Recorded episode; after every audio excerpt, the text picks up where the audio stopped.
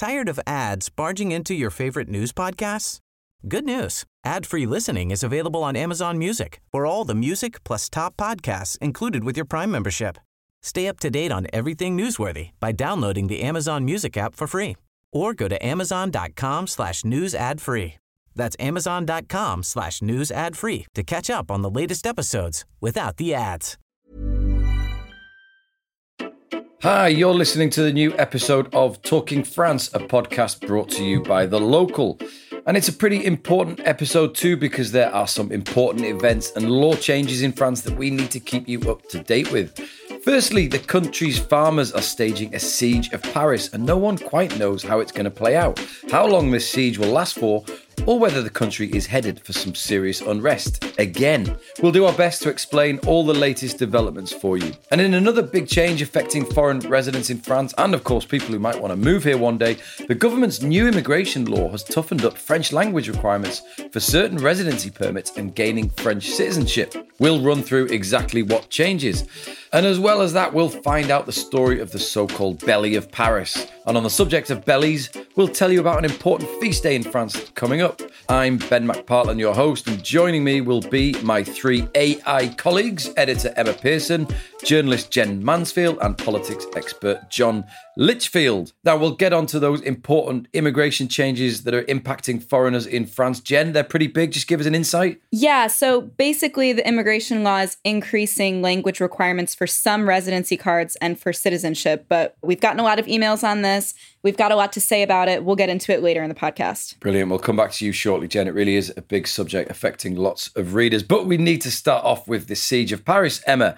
The official siege began on Monday afternoon, although farmers in France have been staging protests by blocking main roads and motorways since last week. Bring us up to date, please, Emma. Okay, so yeah, this is the farmers' protests, which we talked about a little bit on last week's podcast, but it has developed since last week into the Siège de Paris, the Siege of Paris, uh, which perhaps sounds a little more dramatic than it is. We're not actually at war here, but farmers converged their roadblocks at the eight motorways that offer access to Paris, basically aiming to block all traffic in or out of the capital from about 30 to 40 kilometres away. They also plan to blockade a few other key sites near the capital, uh, such as the Rungis food market. Calling it a siege, it, it obviously sounds very dramatic, and clearly all unions do this, but I have noticed that French unions are especially good at employing poetic language to increase the impact of their protests. And of course, for French people, this has a, historical reference too. Paris was besieged during the Franco Prussian Wars in the 1870s. The last time, the siege lasted for four months, and by the end of it, the people in Paris were so hungry that they killed and ate all the animals in the zoo. So uh, hopefully, this won't happen this time. Okay, yeah. I mean, I did see one farmer quoted on the news as saying their intention was to starve Paris, which sounds ominous, but nobody is eating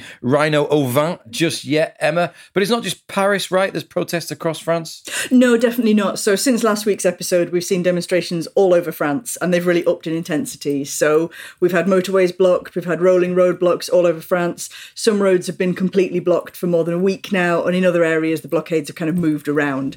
The protests have also moved into the town centres. Uh, there have been rolling roadblocks on city ring roads in towns including Toulouse, Bordeaux, Lyon, Lille, Marseille, and protests in town centres as well, often outside the prefecture. These have mostly involved farmers dumping tons of waste, rotten vegetables, manure, setting fire to tyres. And in the town of Agen in the southwest, they even symbolically hanged a wild boar, although it was dead when they when they hanged it. Several of the motorways leading in from Spain, uh, we've seen foreign registered lorries stopped and their goods looted and burned. And farmers have also blockaded the port of Calais, preventing lorries crossing over to the UK.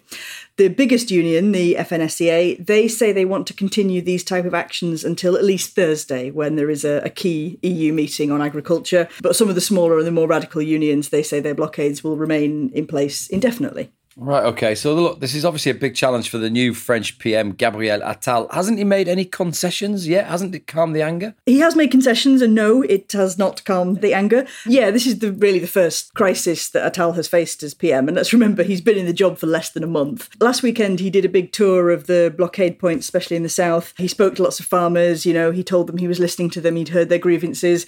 He presented a, a 10 point action plan, which included permanently cancelling a planned hike in agricultural diesel prices, and a simplification of the rules and regulation. He obviously hoped that this would calm things down, but it has not. Hope is now pinned on that key EU meeting on Thursday, since a lot of the farmers' grievances are hmm. actually about EU rules. Emmanuel Macron will be attending that, and apparently he's been on the phone a lot to the European Commission President Ursula von der Leyen over the weekend, trying to sort of lay the ground for some some movement because it's actually quite hard for the French government on its own to make enough concessions to the farmers since their complaints they're really no longer about just specific rules that they want changing it's more about the overall problem of it being very hard to make a living as a farmer and this week we've also seen Jérôme Bayle he's the farmer who kind of kick-started these protests down in the southwest he's been talking more generally about life as a farmer and in fact his own father who was a farmer too committed suicide because of the pressures of trying to make a living as a farmer mm, he's turned into kind of one of the leaders or the voices of this protest. Is there any sign, Emma, that this could become more widespread? Other movements, other grievances, professions getting involved? Yes, we have seen some groups join in with the farmers, uh, taxi drivers in particular. Taxi drivers, they've staged rolling roadblocks in cities including Bordeaux, Toulouse, Lyon, Lille, Toulon. They kind of already had their own grievances going on about fuel prices and also some changes to rules on patient transport trips and how they get refunded for those. So they're really just kind of joining in with the farmers to increase the visibility of their own cause, but they're certainly helping to create even more mayhem on the roads. We've also seen fishermen joining in some of the demos. They're angry about a temporary fishing ban in the Bay of Biscay, which has been put in for environmental reasons. And the CGT union has also announced that it may join some of the actions, especially blockades of power stations and oil refineries. The CGT union, which is one of the most hardline in France, you'll remember them, of course, they were the driving force behind the blockades of the oil refineries last year that saw filling stations across France running out of petrol. It kind of remains to be seen whether they'll be able to muster the numbers to cause that much disruption this time, though. So, yes, it's definitely expanded since the farmers first began their roadblocks last weekend. Some people are comparing these to the Yellow Vest protests, which rocked France in 2018, 2019. I don't really think these are the same thing or have the potential to be anything like as big, but I'm very much going to defer to, to John on that since he's our, re- our resident Gilets jaunes expert. Yeah, we'll put that question to John shortly. Emma, the obviously the protests have caused you know a huge amount of disruption on the roads. You know, motorways blocked, caused a lot of he- travel headaches for the people in France. Are they supporting the farmers? Well, yes. I mean, on paper, the farmers have a lot of support. Uh, there was a poll for Le Figaro, the newspaper, and that found that 89% of French people support the protests.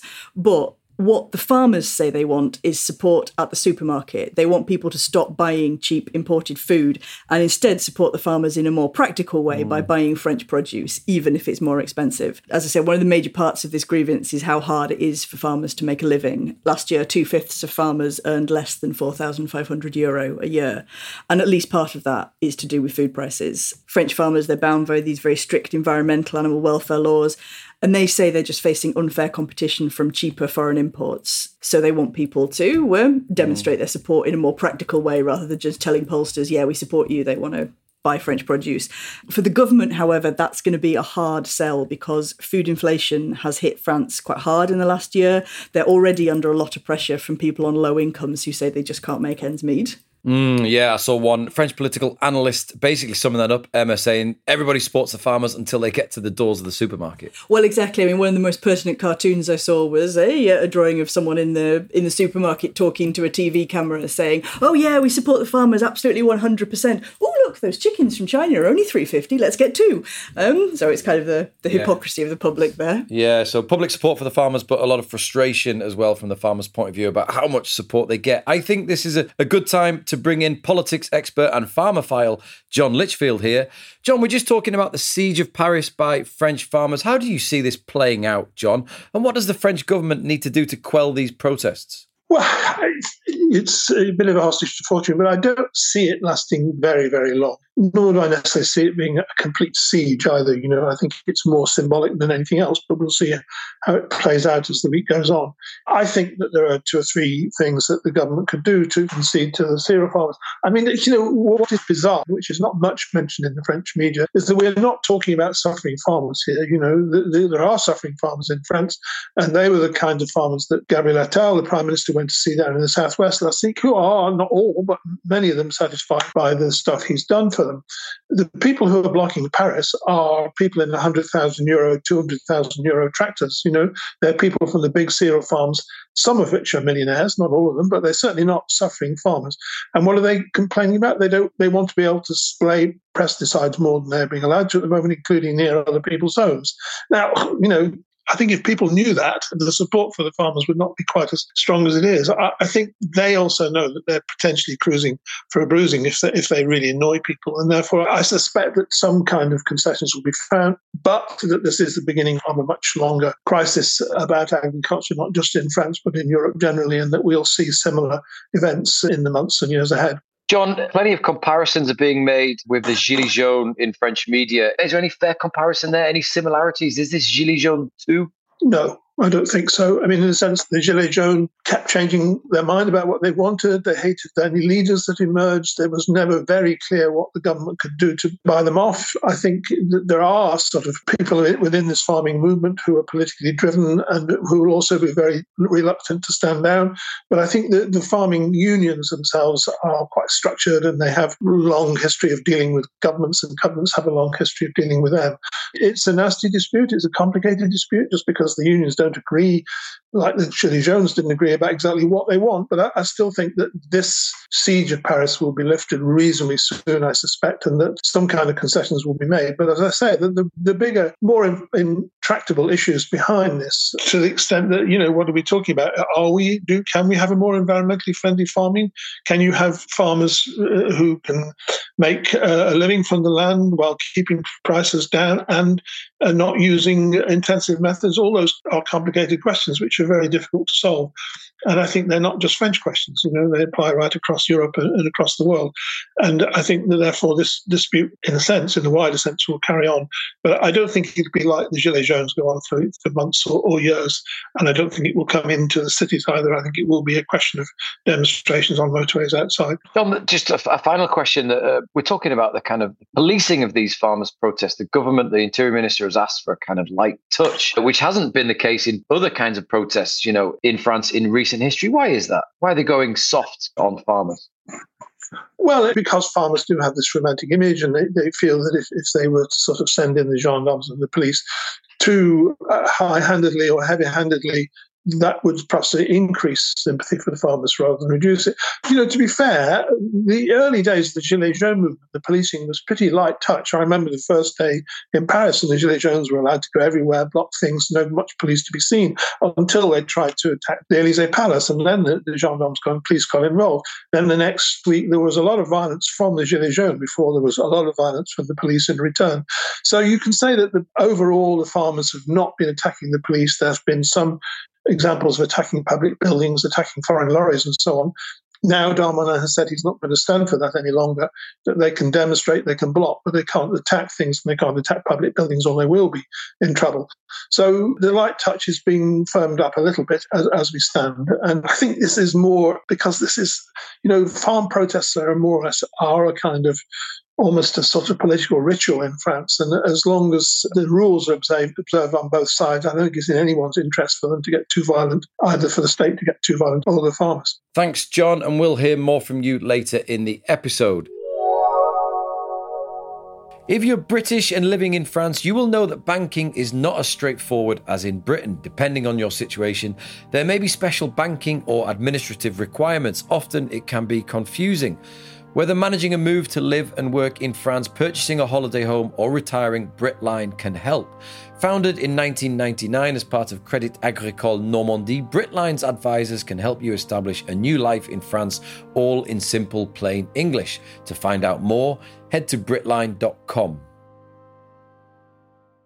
Emma, you mentioned the farmers plan to blockade Rungis to the south of Paris. Most people in France know what Rungis is, especially farmers and Paris restaurant workers basically a giant wholesale market just outside Paris, nicknamed Le Ventre de Paris or the Belly of Paris. Tell us a bit more about it. Yeah, giant is the word. The Marché International de Rungis, to give it its proper name, it's the largest wholesale market in Europe. It covers 234 hectares and 12,000 people work there. It supplies fresh produce, so fruit, vegetables, cheese, meat, fish, daily to around a quarter of Paris, and pretty much all of the Paris restaurants get their fresh produce from there.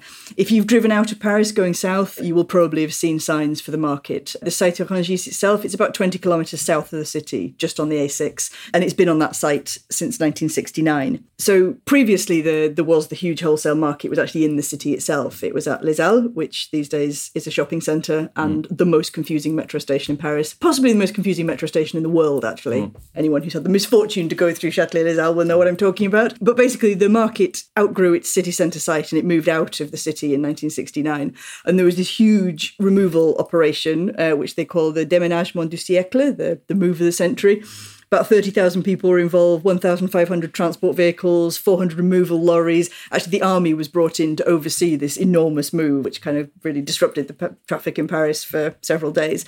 Paris itself obviously still has lots of smaller markets that sell fresh produce, but the wholesalers go out to Rungis. It's so well known that it's always known just by one word, and it features in lots of films as well, actually. There are several documentaries on the market itself and how it all works, which are pretty interesting, but it's also quite a popular site for filming for movies that are set in or around Paris. I saw one recently by uh, Cédric Klapisch. It's just called Paris. It's kind of an ensemble love story, but one of the characters works at Rungis, and it's quite a nice insight into the market and the market culture. Okay, and it's got another use apart from food, has it? Yeah, it does have another slightly grim distinction. It's a big site and it's got a lot of refrigerated areas, so it serves as the emergency overflow morgue for the city of Paris. Ah. Some of the bodies were stored on site after the heat wave of 2003, in which 15,000 people, many of them elderly living alone, died. And actually, during the first wave of the COVID pandemic in 2020, space was readied at Rungis to store bodies, but actually, in the event, it wasn't needed and the city's morgue coped. Mm, that was a slightly grimmer answer than I was expecting. Sorry. Emma. Um, just a final question about Rungis. Can I just pop down there and get some crisps? Um, well, it's a fresh produce market, so no crisps. Oh. Uh, but if you wanted to get some delicious French asparagus, say, some farm raised beef, some artisan cheese, that's still no, actually. Uh, it's a wholesale market, so it doesn't sell in small quantities directly to the public. You'll definitely have eaten its fruit, veg, or meat, though, because pretty much all of the, the good Paris restaurants shop there. Mm. But if you want to see it, you can do a guided tour of it. There are a few companies that offer tours. You do have to book in advance and you have to go with a guide, but you kind of, you know, you get to see all around the market. There's a few tasting opportunities as well. It's an early early start though, because yeah. uh, it's an early morning market, so it's like 6 a.m. or earlier. So you would have to get out of bed quite early for that one. Ooh, that might make it impossible, but it sounds definitely well worth a visit. Thanks for all that, Emma.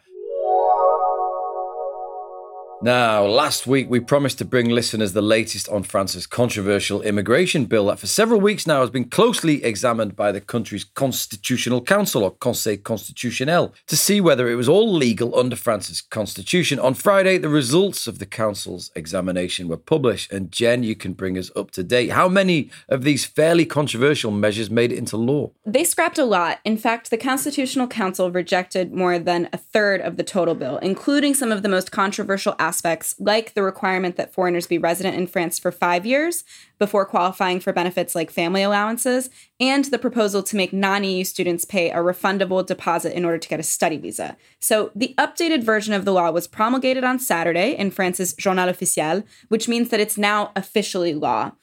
As for all of those amendments that got scrapped, it's worth remembering that a lot of them were added kind of in the 11th hour by senators, which meant that the version of the bill that the Constitutional Council examined was a lot further to the right than Macron's original bill. Mm, now, those are some of the bits of the bill that had been making headlines, but there was one thing that kind of went under the radar in France, Gen, but is of major importance to foreigners like us living here new language test requirements that will affect many foreigners living here. Tell us more. Yes. So I would say this is the part of the immigration law that is going to have the biggest effect on our listeners, both to people applying for residency cards and to people like Emma and myself who are in the process of applying for French citizenship. So this part of the bill was in the Macron government's original plans. It's related to the increasing integration goal. Essentially, the new immigration law brings tougher language requirements for three groups of people people applying for the multi year carte séjour pluriannuel, people applying for the 10 year carte résidente, and people applying for French citizenship. So let's start with the pluriannuel.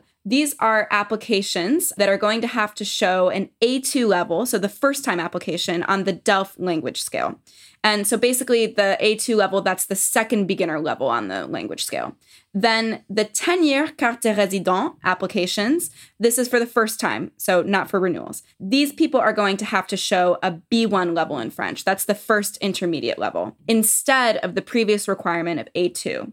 And then the next change is people that are applying for naturalization. And they're going to have to show the second intermediate level of French, B2, instead of B1, which was the previous standard. Now, this all sounds complicated, and we should push listeners to articles on our website that explains B1, B2. And Emma, I think you've just published a test, have you, that readers, listeners can uh, test their language skills? Yeah, I pulled this together just from some of the like the past papers, which I used myself when I was practicing for my exam, uh, and it just gives you a bit of an idea of what these levels actually mean and whether you could reasonably pass one. I'm going to test myself uh, later on. Gen, this all sounds very complicated, though. Yeah, and like you said, we've got an article on the website that goes into it in more detail because there are some groups that are exempt.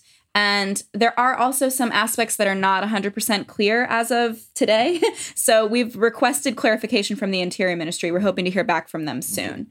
But to take an overview, these changes are mostly going to impact people that are already living in France. Usually, if you're coming here for the first time as a non EU person, then you would be on a visa and then onto a short term card. And these don't have any language requirements, and that's not going to change. The French government really wants to see people living here long term uh, able to show higher language integration. So let's take that pluriannuel card that we were talking about before. Usually, this is only available to people who have come to the end of their short term one year card. So personally, I fit into this category. I'm currently on a one year salarié, so that's the employment card.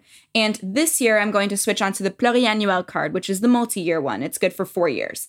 This status of the pluriannuel, it's not available to everyone. So retirees on a visitor card, they can't switch onto a pluriannuel version. But after five years of consecutive renewals of their mm-hmm. short-term card, they can switch on to the 10-year carte résidente. And this 10 year carte de résident, is this another one with a higher language requirement? Yes, it is. So the 10 year carte de résident, it's only available to specific groups after three years. So most people apply to it with the usual procedure, that is, after five years of consecutive residency. Previously, this card did have a language requirement. It was that you had to show an A2 level of French. Now people are going to have to show a B1 level for the first time that they apply for it. The other addition was a requirement to respect the values of the Republic for everyone applying for any kind of residency card in France, but it's not entirely clear at this stage whether that's just going to involve signing a form or taking some kind of civics test. Again, we asked the Interior Ministry for clarification. Hopefully, we'll have more information soon. And we probably should just say actually that Brits in France who are covered by the Brexit withdrawal agreement, so who have the special Brexit card, they sometimes they call it a WARP or the article 5 Brits who have those kind of cards are not affected by these. You can just carry on with your mm. with your special post Brexit card. That's good to know. There's one other area though that I am interested in. I know you two are interested in, and many of our listeners, French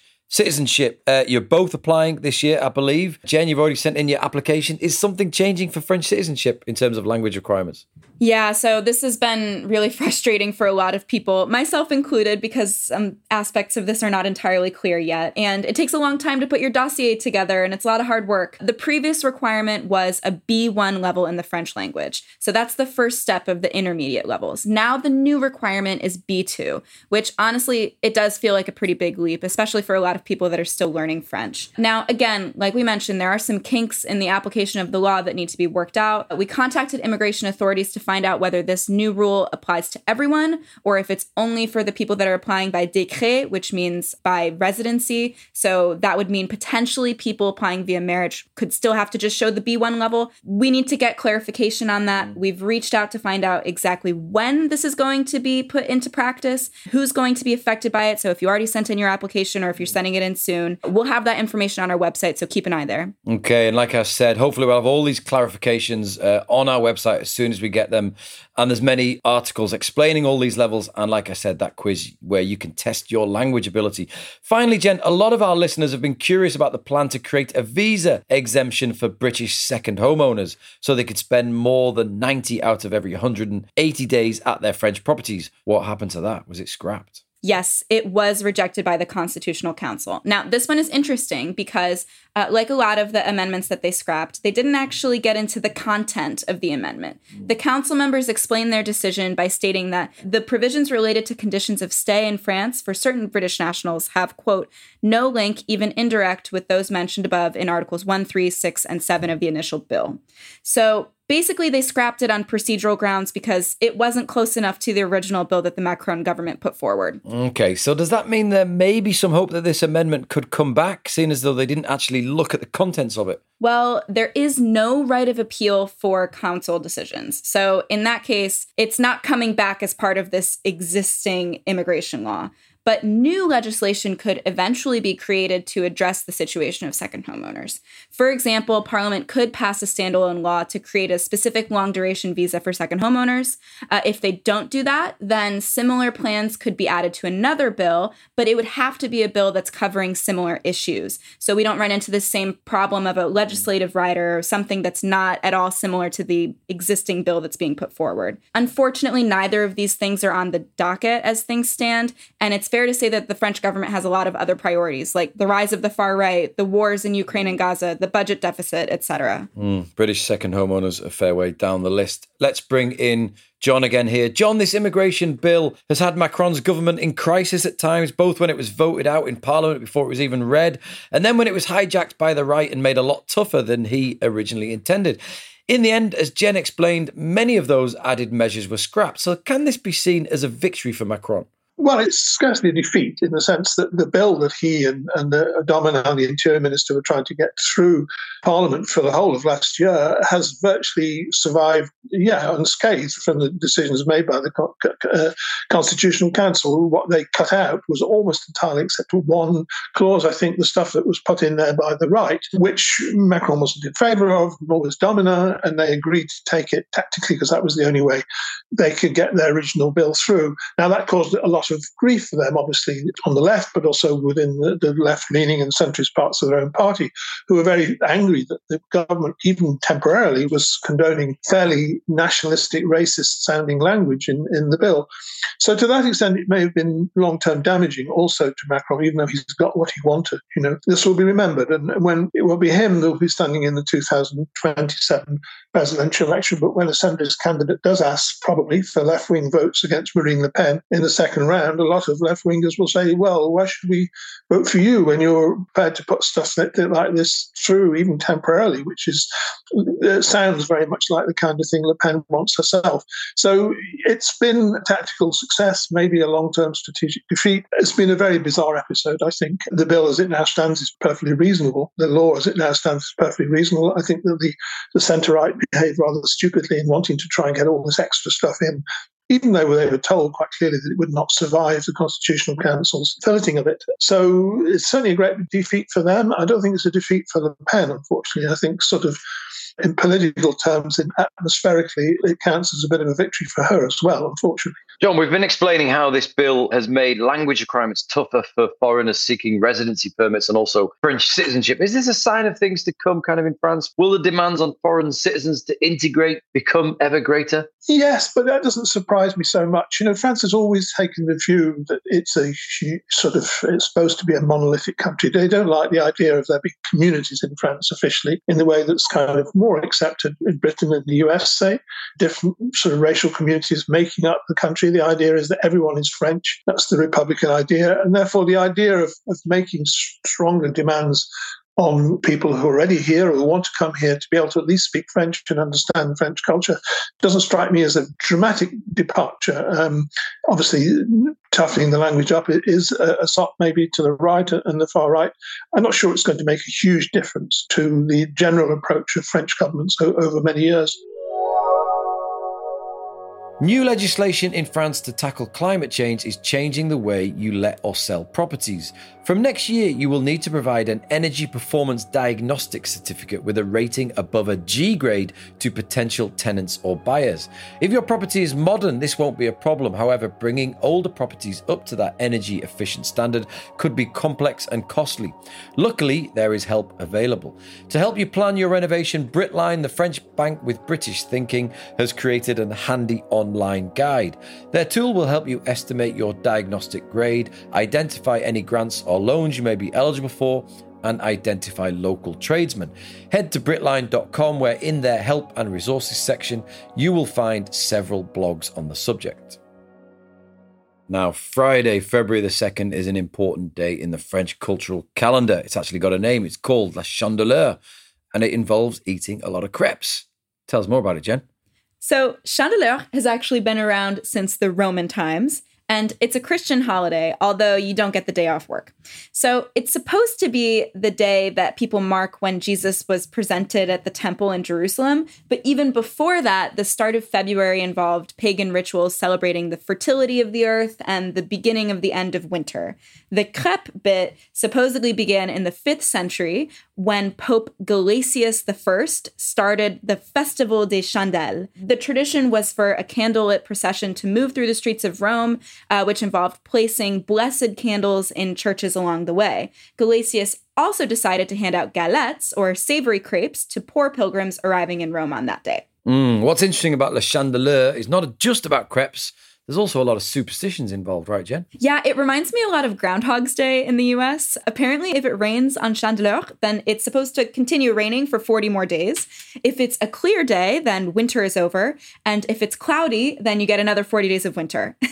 and then in different parts of France, there are specific superstitions about the candles. So in Burgundy, if someone manages to carry their Chandeleur candle home from church without it going out, then superstition dictates that that person will certainly stay alive this year. In the Southwest, if a candle's wax only dripped on one side of the candle during the religious procession, then that means a loved one is going to die this year. Yikes. That's pretty grim. Now, do most people get involved in these superstitions or do people just stuff their faces with crepes? I think these days most people focus on the crepe, uh, but there are some superstitions about those too. For example, you're supposed to eat your crepe in the evening, not in the daytime. And when you toss your crepe, you're supposed to use your right hand while holding a piece of gold in the left. That's supposed to be for good luck.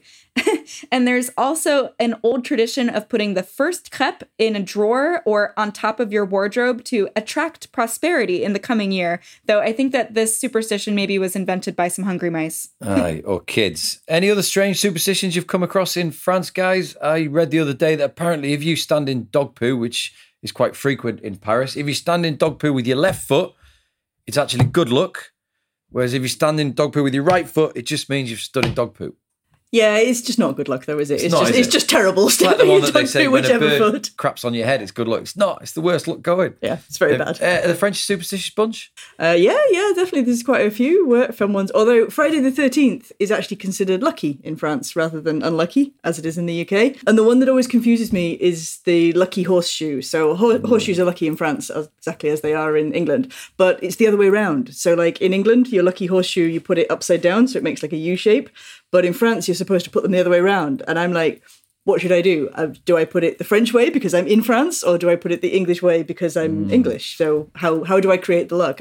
Interesting. And there's the one where if you don't look in someone's eyes when you chin, and you say cheers, you get seven years of bad breath or something. Not bad breath, Gen. What is it? But you know what it is, Ben. Say it. Bad sex. Yes, Ben.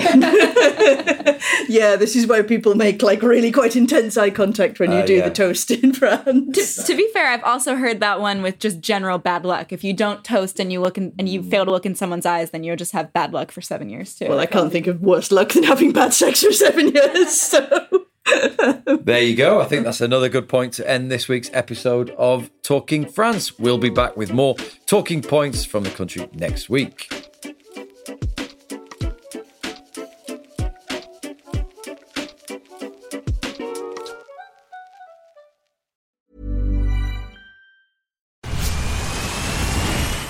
Where's that dust coming from? Still finding debris after vacuuming? Eufy X10 Pro Omni Robot Vacuum has 8,000 PA of powerful suction to remove debris deep in carpets. And it's totally hands free. Want to know more? Go to eufy.com. That's EUFY.com and discover X10 Pro Omni, the best in class all in one robot vacuum for only $799.